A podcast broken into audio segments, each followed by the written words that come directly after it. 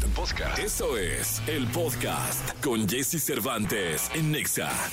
Lo mejor de los deportes con Nicolás Romay. Nicolás Romay. Con Jesse Cervantes en Nexa. Señoras y señores, ya está aquí el rey del deporte, el amo del deporte, Nicolás Romay. ¿Cómo estás, pollo? Feliz, mi Nico. Mira más con esa hinchada que te cargas que Sí, mira que, ni te escucho. que ya es viernes, están muy contentos. Ah, ya es viernes. Sí, se nota, ¿no? Pero yo hasta brinca de emoción. Sí, se está terminando el año aparte. Sí, ya, ya casi. Ya, Ya, casi. falta menos para Navidad. Muy poquito para Muy Navidad. poquito para Navidad. Muy poquito para Navidad. ¿Tú qué mientras- le pedirías a Santa Claus, mi Nico? Salud. Salud. Sí, salud. Se vio muy... Te viste Salud. muy, este... Muy la paz mundial. La paz mundial. No. Salud, trabajo. Ok, eso Sí. es lo más ¿Tú? Yo, una compu gamer. Yo sí no me voy con una compu gamer para jugar un ratillo. Con apendicitis, pero una como... Pero una compu gamer, no pasa nada. Enfermillo, pero divertido. pero divertido. Oye, pollo, ¿Qué onda? los que le tienen que pedir mucho a Santa Claus son los Pumas, ¿eh? Puf, sí.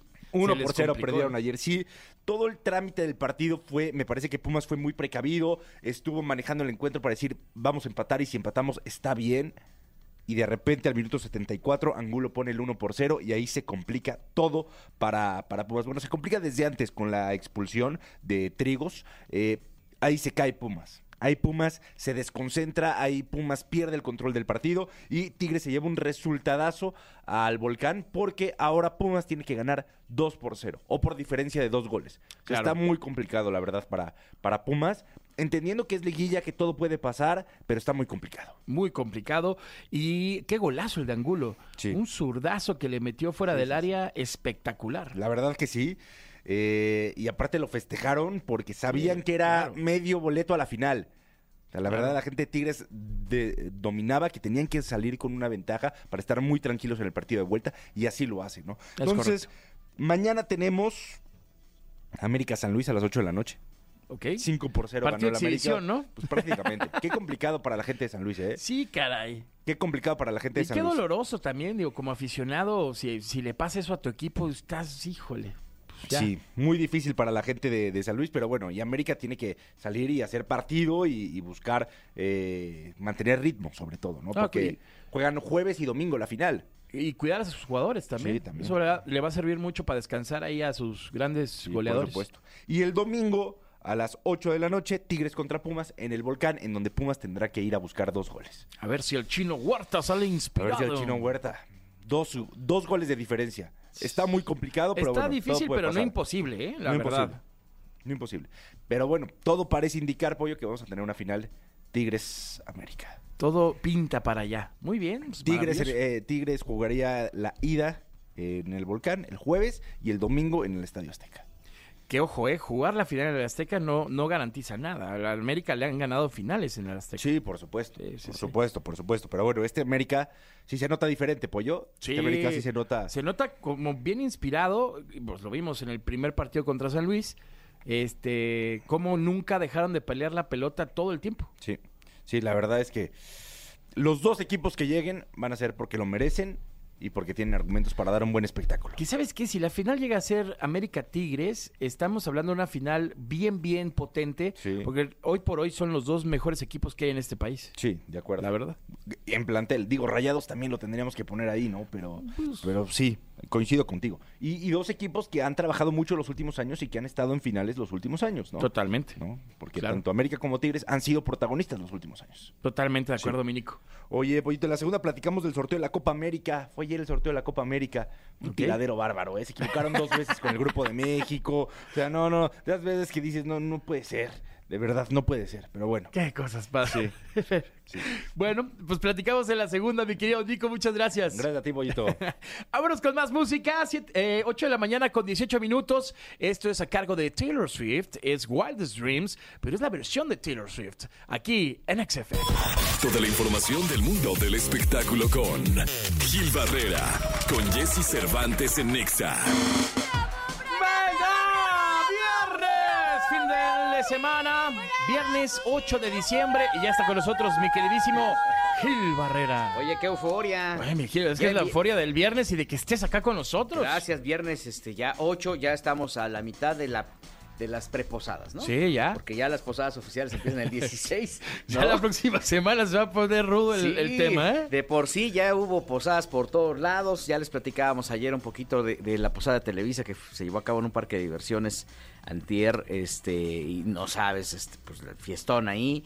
Y ahí se comentó mucho de este tema de Consuelo Duval, en donde desafortunadamente Sí, fue víctima de la delincuencia.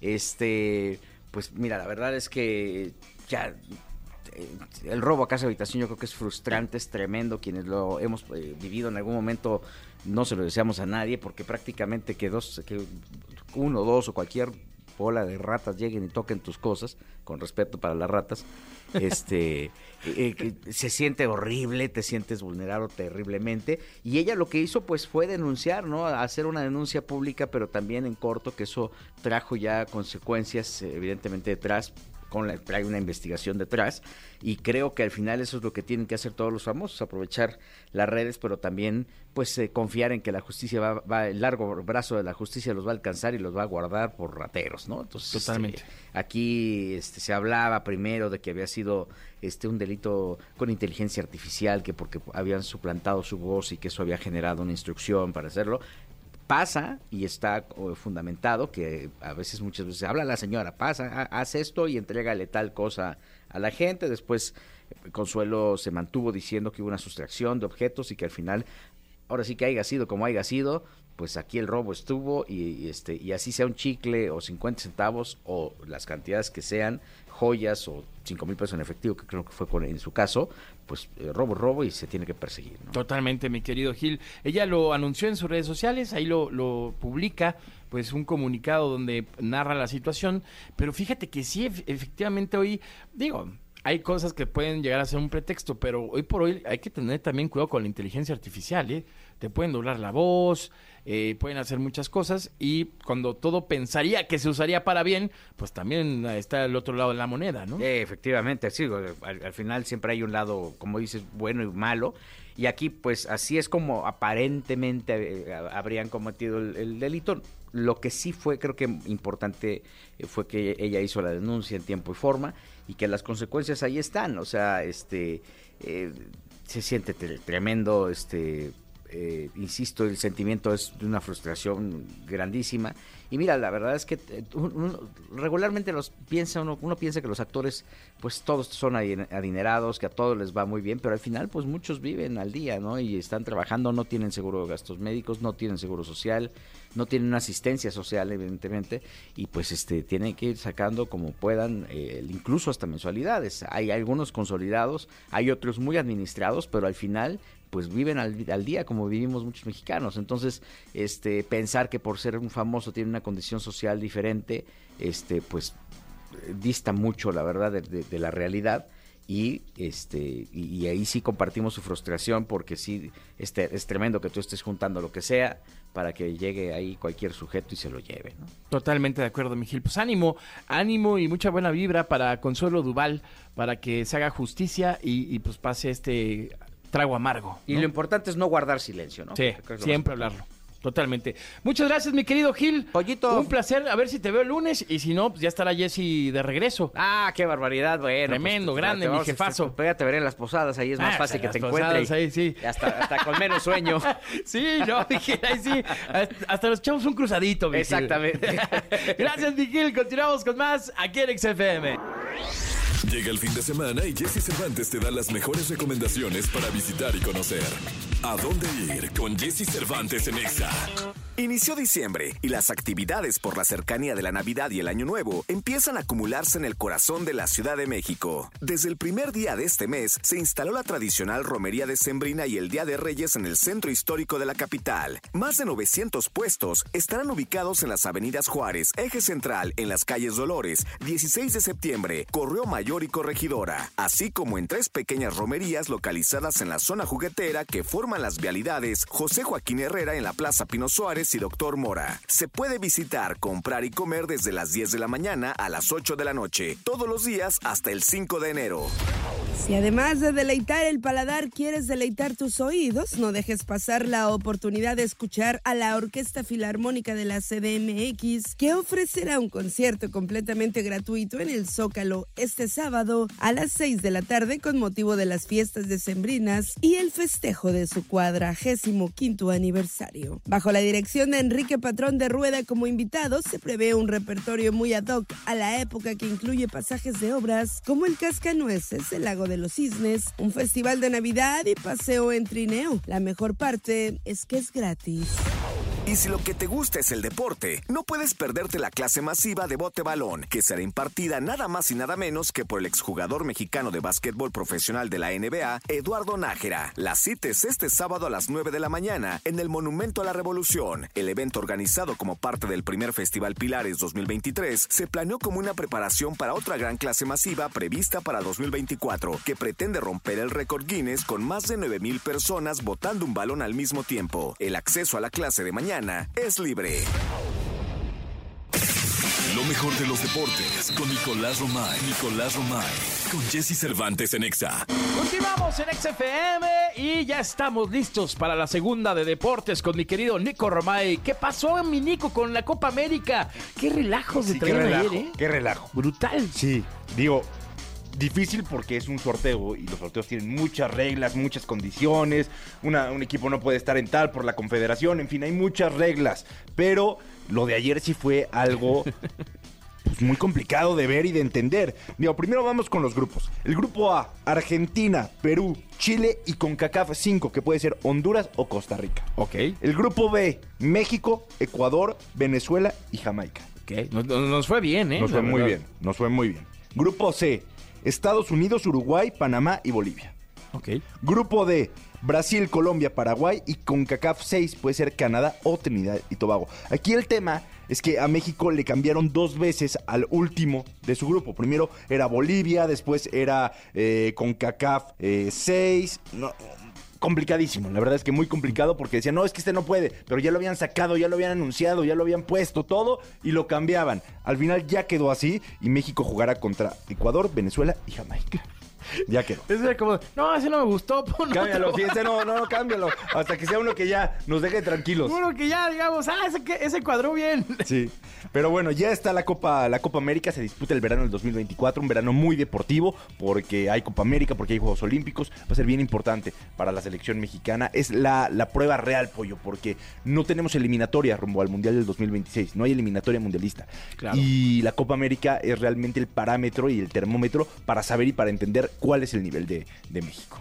maravilla. Sí, para disfrutar, para disfrutar. Oye, se viene un 2024 muy, muy deportivo. Sí. Eso está fabuloso. Así es que hay que estar al pendiente de todo lo que suceda en Copa América y Juegos Olímpicos. Sí, hay que estar pendientes y con la selección mexicana de fútbol y con el Jimmy Lozano, pues esperar buenos resultados, ¿no? Sí. Buenos resultados de cara al Mundial de México, Estados Unidos y Canadá. Y también buenos resultados del equipo. O sea, Sí. que, que- que el equipo llegue a full para Eso es lo más importante. dominar. Ya vimos que Santi Jiménez ayer anotó Santi Jiménez eh, gol, Raúl Alonso Jiménez también anotó doblete eh, hace unos días. Tienen que estar bien, los futbolistas mexicanos tienen que llegar lo mejor posible para que con la selección demuestren ese mismo nivel que han demostrado con sus equipos. Totalmente de acuerdo, Minico. Muchas gracias. Gracias a ti, Pollito. Gran fin de semana, Igualmente. Oigan, vamos a despedir el programa del día de hoy, de hoy viernes, eh, con boletos, boletos para que se vayan a ver a RBD. Vamos a cerrar con broche de oro el programa y los invitamos a que los vean en el Foro Sol el 17 de diciembre. RBD. Lo que tienes que hacer es eh, la primera persona que nos mande un WhatsApp al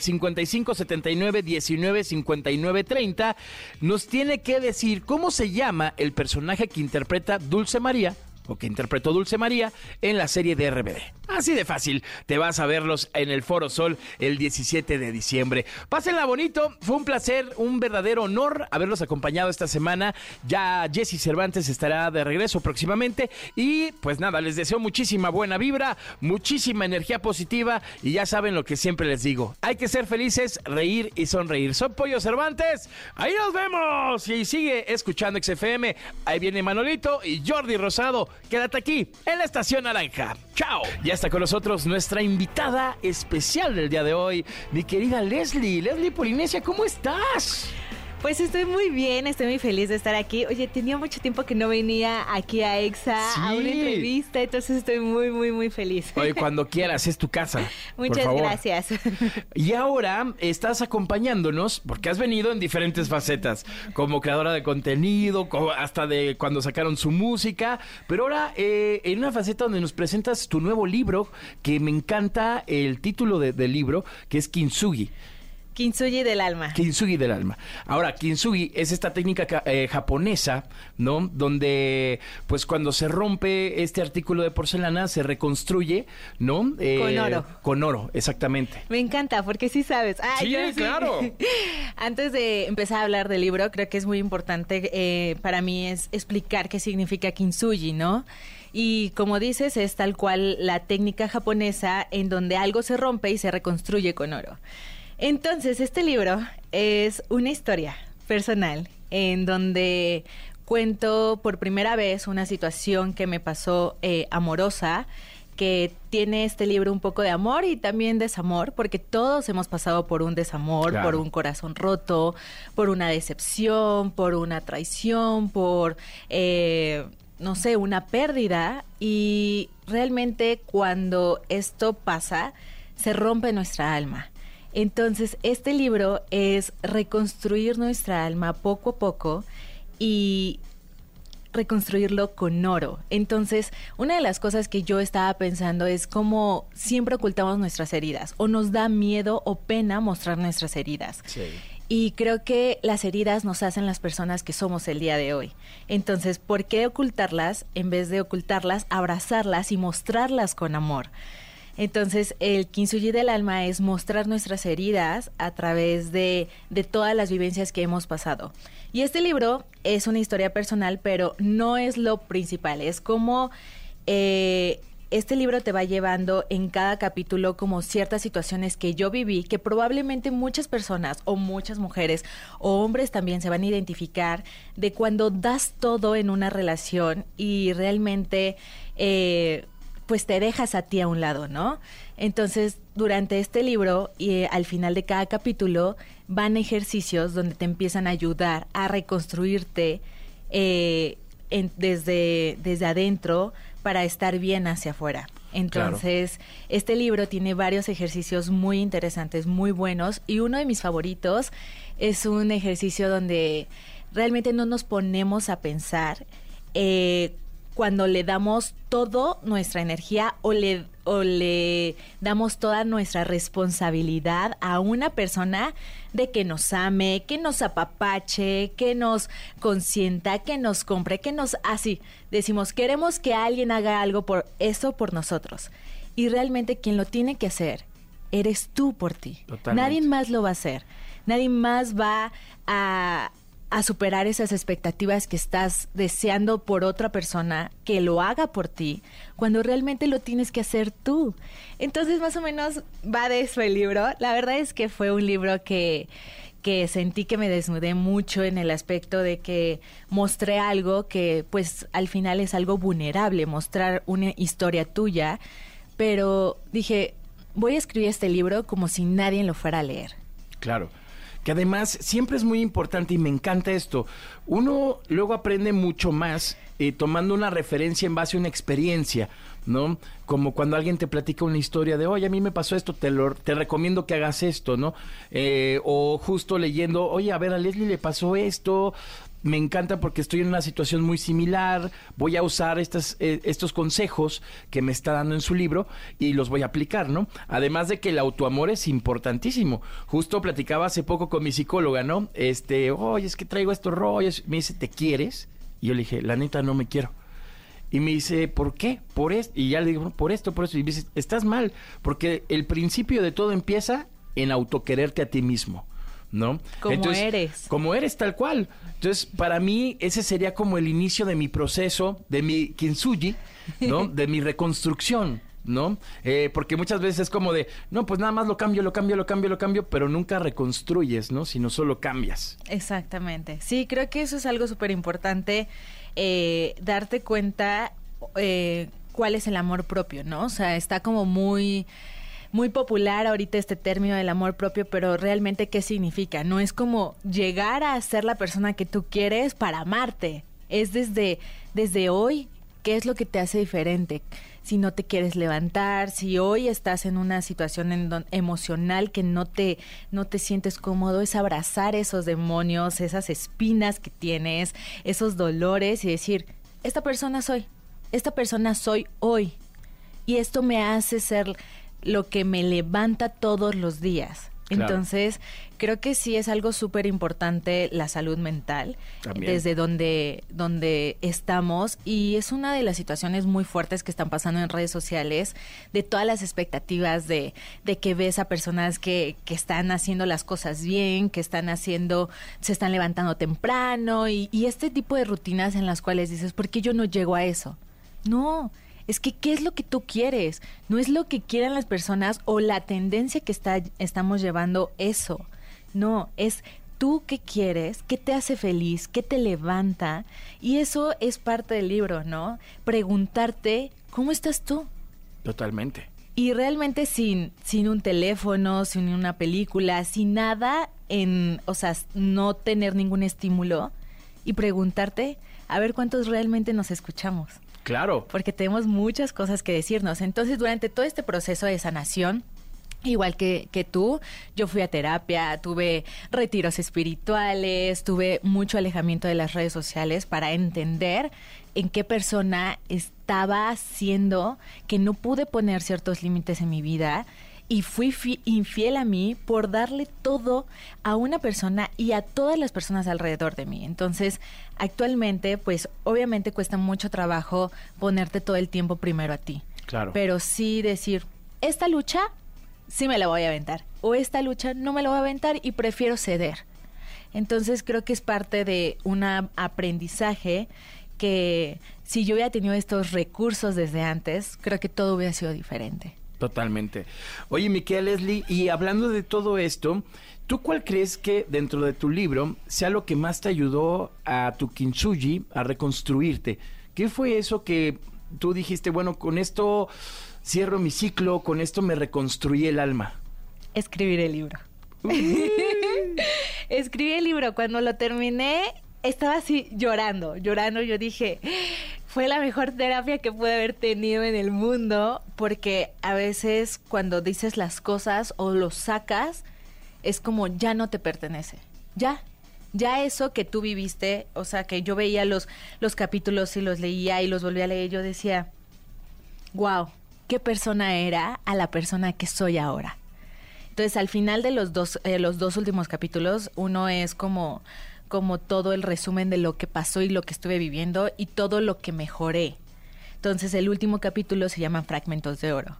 Y ese, es, eh, ese capítulo habla de toda la reconstrucción y dije, "Ah, todo eso tuve que vivir para esta enseñanza y te lo digo, volvería a vivirlo para aprender y gracias a eso poder dar herramientas a personas que están en un proceso así o que van a pasar por un proceso así o que simplemente pasaron un proceso así y no saben cómo, cómo lidiar o cómo sanar su corazón.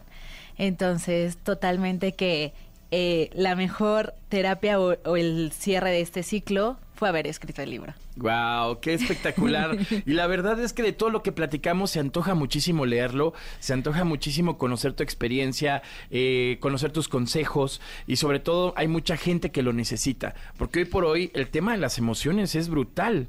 O sea, hay que cuidar muchísimo las emociones, ¿no? Muchísimo. Creo que eh, la salud mental es algo que no se hablaba antes, pero estar bien contigo mismo desde cuáles son tus pensamientos y escucharlos, porque a veces som- somos muy autodestructivos.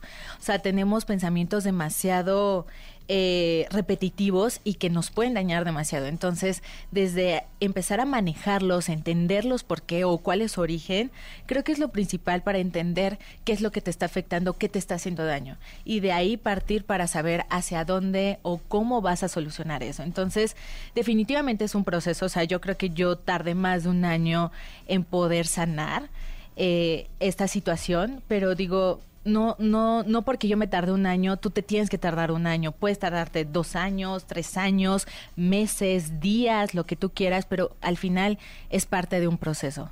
Totalmente. Mi querida Leslie, gracias, gracias por estar acá, gracias por compartirnos todo esto, porque está súper rico saberlo y además nos ayuda muchísimo. Recomendarle a todo mundo que lean, lean el, el nuevo libro de Leslie Polinesia, El Kintsugi del alma, la reconstrucción del corazón. ¿Dónde lo pueden comprar? En todos los Todas partes. Todas partes. Como ex, está en todas partes. En todas partes. Sí, la verdad es que estoy muy feliz porque también hay audiolibro donde eh, yo, yo lo... mm, Yo, ay, ¿cómo se dice eso? Yo hablé un poquito de eso, hablé, eh, bueno, hablé en la, en la parte inicial y en la parte final, Ok. entonces, pero no lo narro yo, pero sí, la verdad es que está en todos lados.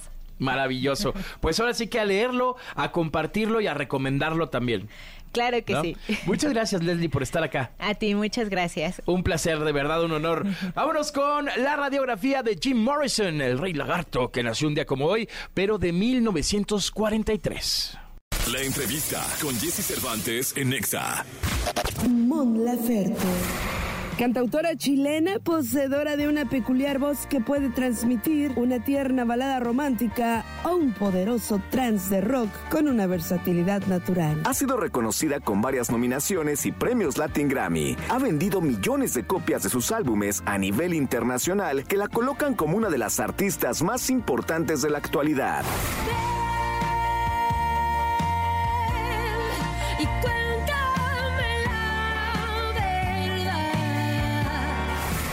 Aquí en Jesse Cervantes, Cenex en una entrevista exclusiva, Mon Laferte.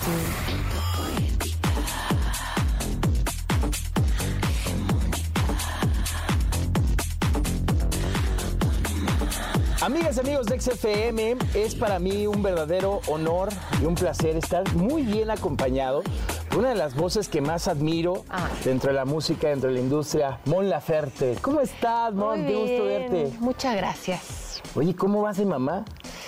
Pues bien. bien, bien. Muy feliz. Qué bueno, es una inspiración bárbara los, los hijos. Yo tengo una pequeña que le puse Mon, Montserrat, por ti. ¿En serio? Sí, se llama ¿Es Mon en por ti. serio? Te lo juro por Dios. Ah, Felicidades. Sí, gracias, gracias. gracias. ¿Cuánto tiene tu baby? Tiene, va a cumplir cuatro años. Sí, sí, sí. chiquita. Y le encanta la música. Pero bueno, pasando a temas musicales. Sí, sí, sí. Porque créeme que estoy sorprendido y feliz con esta renovación que hizo Mon Laferte con su música en este, au- en este álbum Autopoética. Poética. Poética. Yes. Está complicado. Es que sí, de repente el, el I medio cambia las cosas, pero es autopoética, que ya lo pueden escuchar en las plataformas Así es. y en la radio también. Por supuesto que lo pueden escuchar también en la radio. Pues estoy muy contenta con el álbum. eh, es un álbum que me llega eh, en una etapa especial de mi vida, justo maternidad.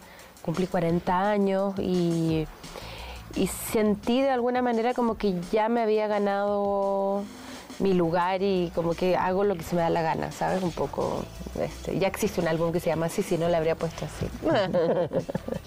Y, y dentro de este álbum, que, que está compuesto por 14 grandes canciones, me encanta que es una variedad de, de gustos musicales que proyectas. En este caso, la salsa con los amantes suicidas, la cumbia tumbada, eh, el tecno, el electrotango. O sea, le das un recorrido, una vuelta a diversos géneros que los haces muy tuyos y se nota cuando lo escuchas. Bueno, qué bueno, porque justamente esa es la idea. A mí me gusta toda la música, soy muy melómana, disfruto todos los géneros. O sea, no tengo esto como de placer culpable, ¿sabes? No existe para mí el placer culpable de la música, toda, toda es bella. Entonces, em, tomé un poco toda la, la música que me gusta o la que estaba escuchando en ese momento, lo metí en una licuadora, pero también la idea siempre es que se note que, que es mi música, ¿no? O sea, que son mis canciones. Entonces, eh, es importante que, a que no suene como queriendo parecer otra cosa, sino que la salsa, pero mi universo y, el tecno mi universo también. Buenísimo. Por ahí me acuerdo que, que querido Adrián Marín un día llega y me dice, oye, lo nuevo de Mon, y me pone Tenochtitlan. es una canción bárbara, es un trip hop con bolero, con mariachi, muy, muy padre, y ahí, desde ahí empieza la sorpresa. Sí. Y después me pone No Más Sad. Y dije, wow, o sea, ¿qué está pasando con Mon Laferte? Sí, ahora, a ver, no es la primera vez que uso estos elementos, de hecho ya tenía un dembow antes, pero creo que las temáticas y todo junto y con la producción causan un poco como un impacto, ¿no? De, de que, que- ¿qué le pasó a Mon? ¿Qué está haciendo? Se volvió loca. No, al contrario, o sea, me, me encanta porque justo es como una reinvención, es un refresh muy padre de lo que a Mon le gusta hacer. Sí, ¿No? sí, Que, sí. que eso es lo más importante. Y luego, de repente, sigo analizando el disco, lo sigo escuchando y me encuentro con una canción. Y la pregunta va, ¿te gusta Pokémon? Porque shiny. Veo Mew Shiny y dije, a ver, para llamarse una rola Mew Shiny te tiene que gustar Pokémon. Sí. Es que mira, eh, bueno, sí jugaba a Pokémon antes, antes de ser mamá. Y mi, mi pareja también, mi compañero también, antes de ser papá, porque ella tampoco puede. Pero él es muy como, él es más como fan de Pokémon. Entonces, eh, a ver, cuando nació nuestro hijo nos alejamos mucho nosotros como pareja, ¿no? Bueno, creo que le pasa a todo el mundo Sí. cuando nace el bebé. Normal. Entonces yo, yo hice esta analogía como de, soy un Pokémon muy difícil de encontrar, eh, un Mew y Shiny. Entonces como, y tú no me ves, ¿no? Yo estoy aquí para ti y tú no te das cuenta que soy un Pokémon, como, como un diamante, una cosa muy especial. Claro. Oye, qué buena, qué buena Sí. referencia, caray. Y además, no solo eso, de esta canción, Mew Shiny, de repente te, te escucho cantar en inglés y maravilloso también. O sea, es lo que te digo que me, me encanta tu álbum por eso, porque es una pincelada de un Amón diferente y un Amón que se nota que dijo, tengo muchas ganas de hacer música.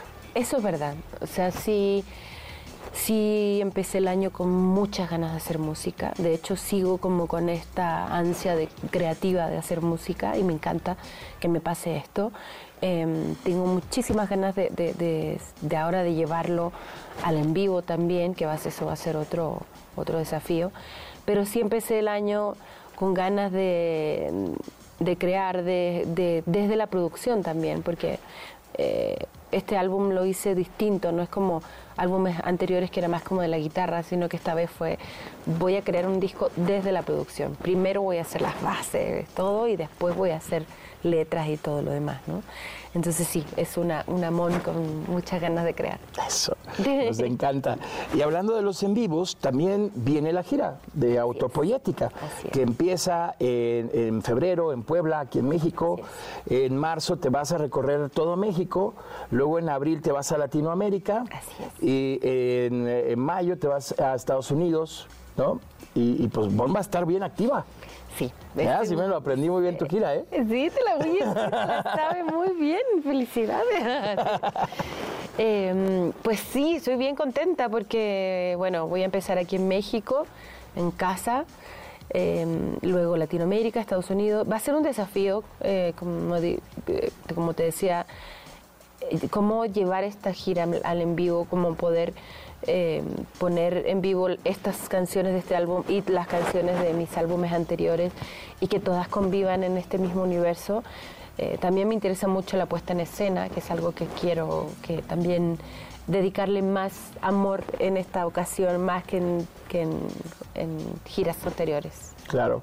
¿Y habrá alguna sorpresa preparada para la gira o es nada más esta mezcla de lo nuevo con, con lo clásico que ya Siempre hay tenemos? sorpresas en las giras, intento que la gente se sorprenda, pero creo que esta va a ser muy especial, mm, más, o sea, creo que va a ser distinta a las anteriores. Ah, maravilloso. Sí, yo creo. Pues nos dejas picados para ir a, a verte Pero en que no concierto. puedo dar detalle, o sea, se es que me encantaría contarte todo lo que estamos planeando, pero me emociona mucho más como que la gente Que lo vean. se sorprenda, así digan, wow. Increíble, y ahí estaremos para que nos sorprendas.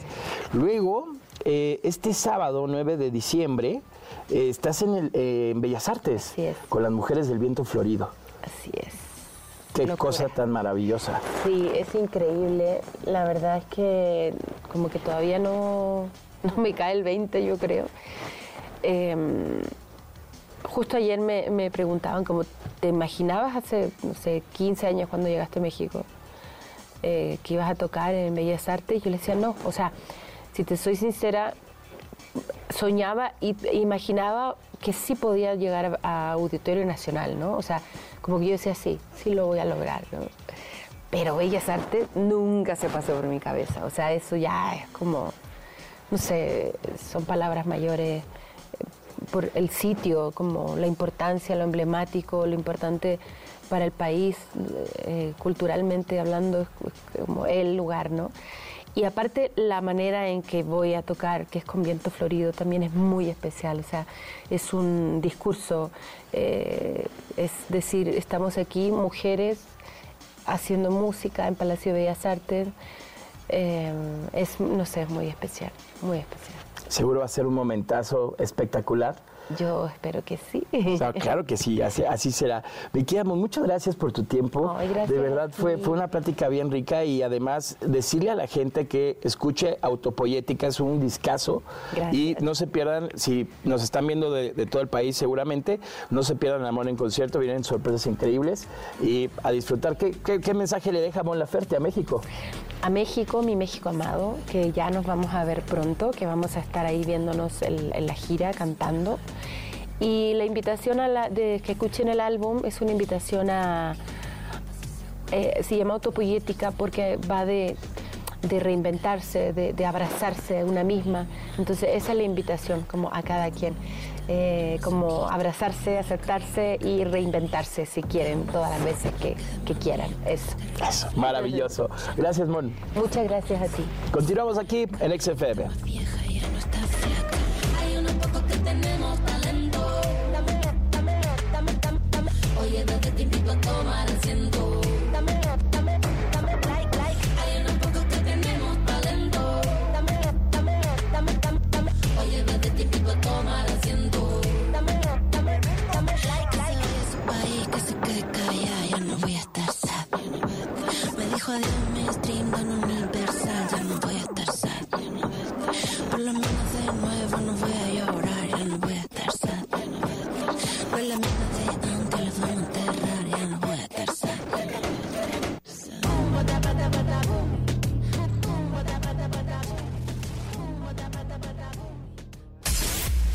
Escuchaste el podcast de Jesse Cervantes en Exa.